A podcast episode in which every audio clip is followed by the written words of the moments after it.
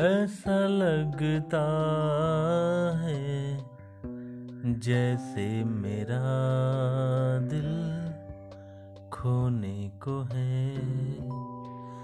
वरना दिल क्यों धड़कता? आपको नाइन्टीज का वो दौर याद है?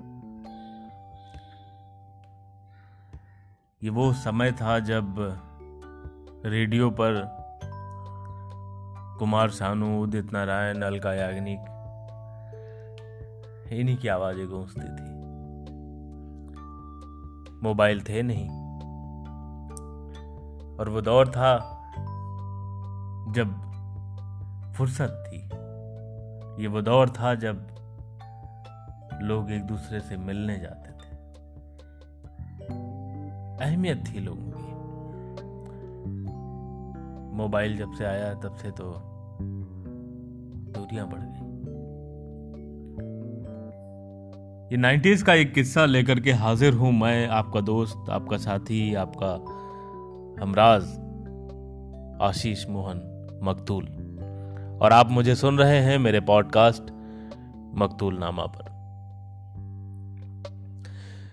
दोस्तों, मुझे याद है वो नाइन्टीज का दौर जब पहली बार मैंने उसे देखा था। नवी क्लास। माफ़ करिए, मैं नवी बोल गया। हाँ उस समय पर नवी ही बोलते थे। एक्चुअली नाइन्थ क्लास की घटना है। वो, उसका नया नया एडमिशन हुआ था और हम नए नए नाइन्थ में गए थे। पहली बार उसे देखा।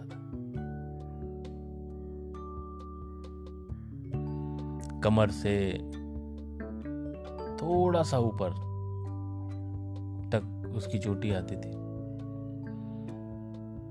मैं, यानी कि सूरज और वो, यानी कि पूजा।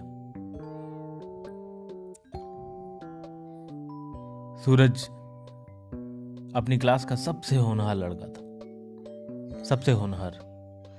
और लोग उसे इसलिए भी प्यार करते थे क्योंकि सूरज सिर्फ़ पढ़ाई में अव्वल नहीं था, बल्कि खेल कूद नाच गाना, हर चीज़ में लगभग अपनी मौजूदगी दर्ज कराता रहता था।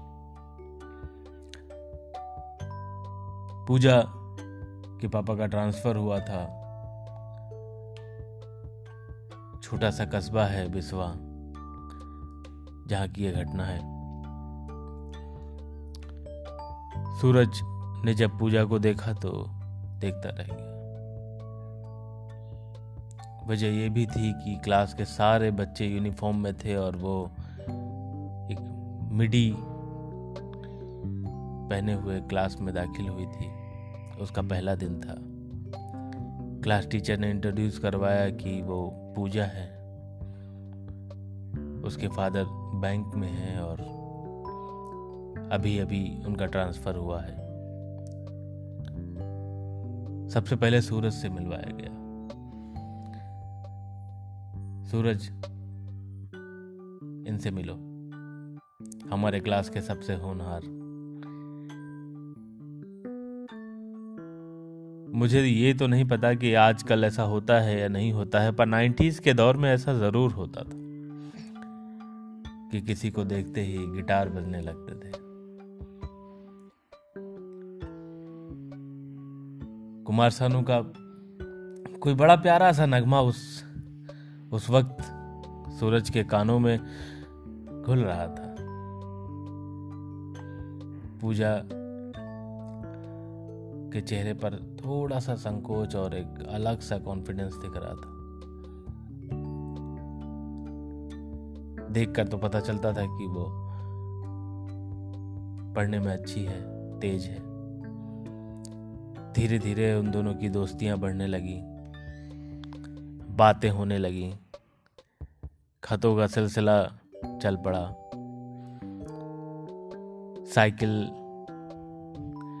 से एक दूसरे को पीछा करना, फॉलो करना, बात करने की कोशिश फिर बातें। बड़ा प्यारा दौर था। यह सिलसिला बारहवीं तक चला। बारहवीं के बाद पूजा लखनऊ शिफ्ट हो गई और सूरज को अपनी बुआ के घर दिल्ली जाना पड़ा।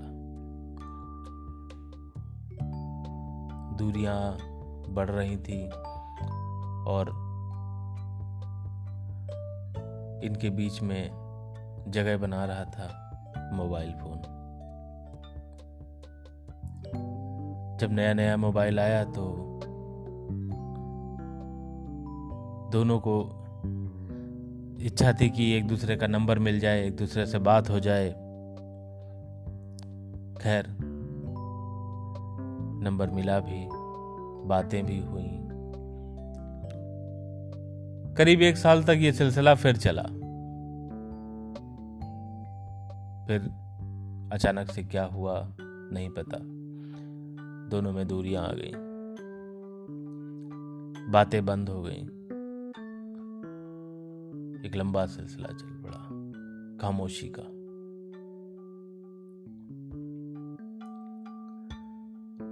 आज कई साल बाद, कई साल बाद आज मॉल में कोई पहचाना सा दिख रहा था।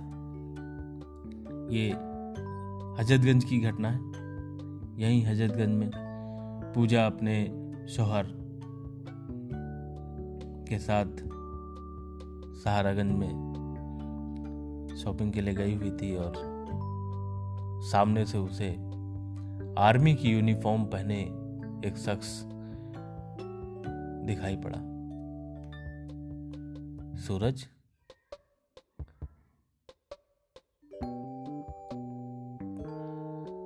चाहते, ना चाहते हुए भी वो दोनों एक दूसरे को रोक नहीं पाए और एक दूसरे के पास जाकर के बात करी ली। कैसी हो पूजा? मैं ठीक हूँ, सूरज। तुमने आर्मी ज्वाइन कर ली? हाँ। कई साल हुए। अभी तो मेजर हो गया हूँ। और तुम? मेरे शोहर। इनसे मिलो। सूरज के चेहरे पर एक उदासी थी। एक खामोशी थी। थोड़ी देर बाद सूरज वहाँ से चला गया।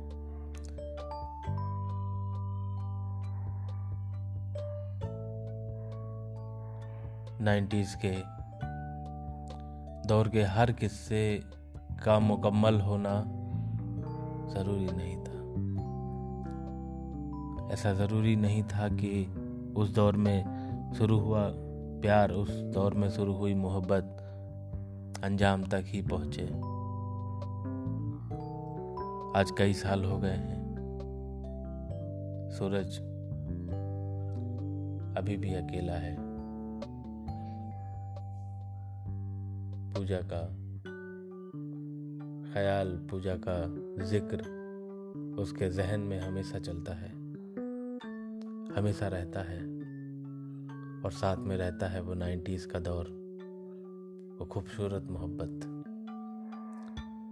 वो मोहब्बत के अफसाने, वो नगमे, वो गाने। वो रहते हैं, रहेंगे। कितने दिन और? ये तो नहीं कह सकता। लेकिन नाइन्टीज की कोई कहानी, कोई किस्सा अगर दोबारा याद आया तो मैं आशीष वादा करता हूँ कि फिर आऊँगा किसी और कहानी के साथ, किसी और नए जज्बात के साथ। अपना ख्याल रखिएगा।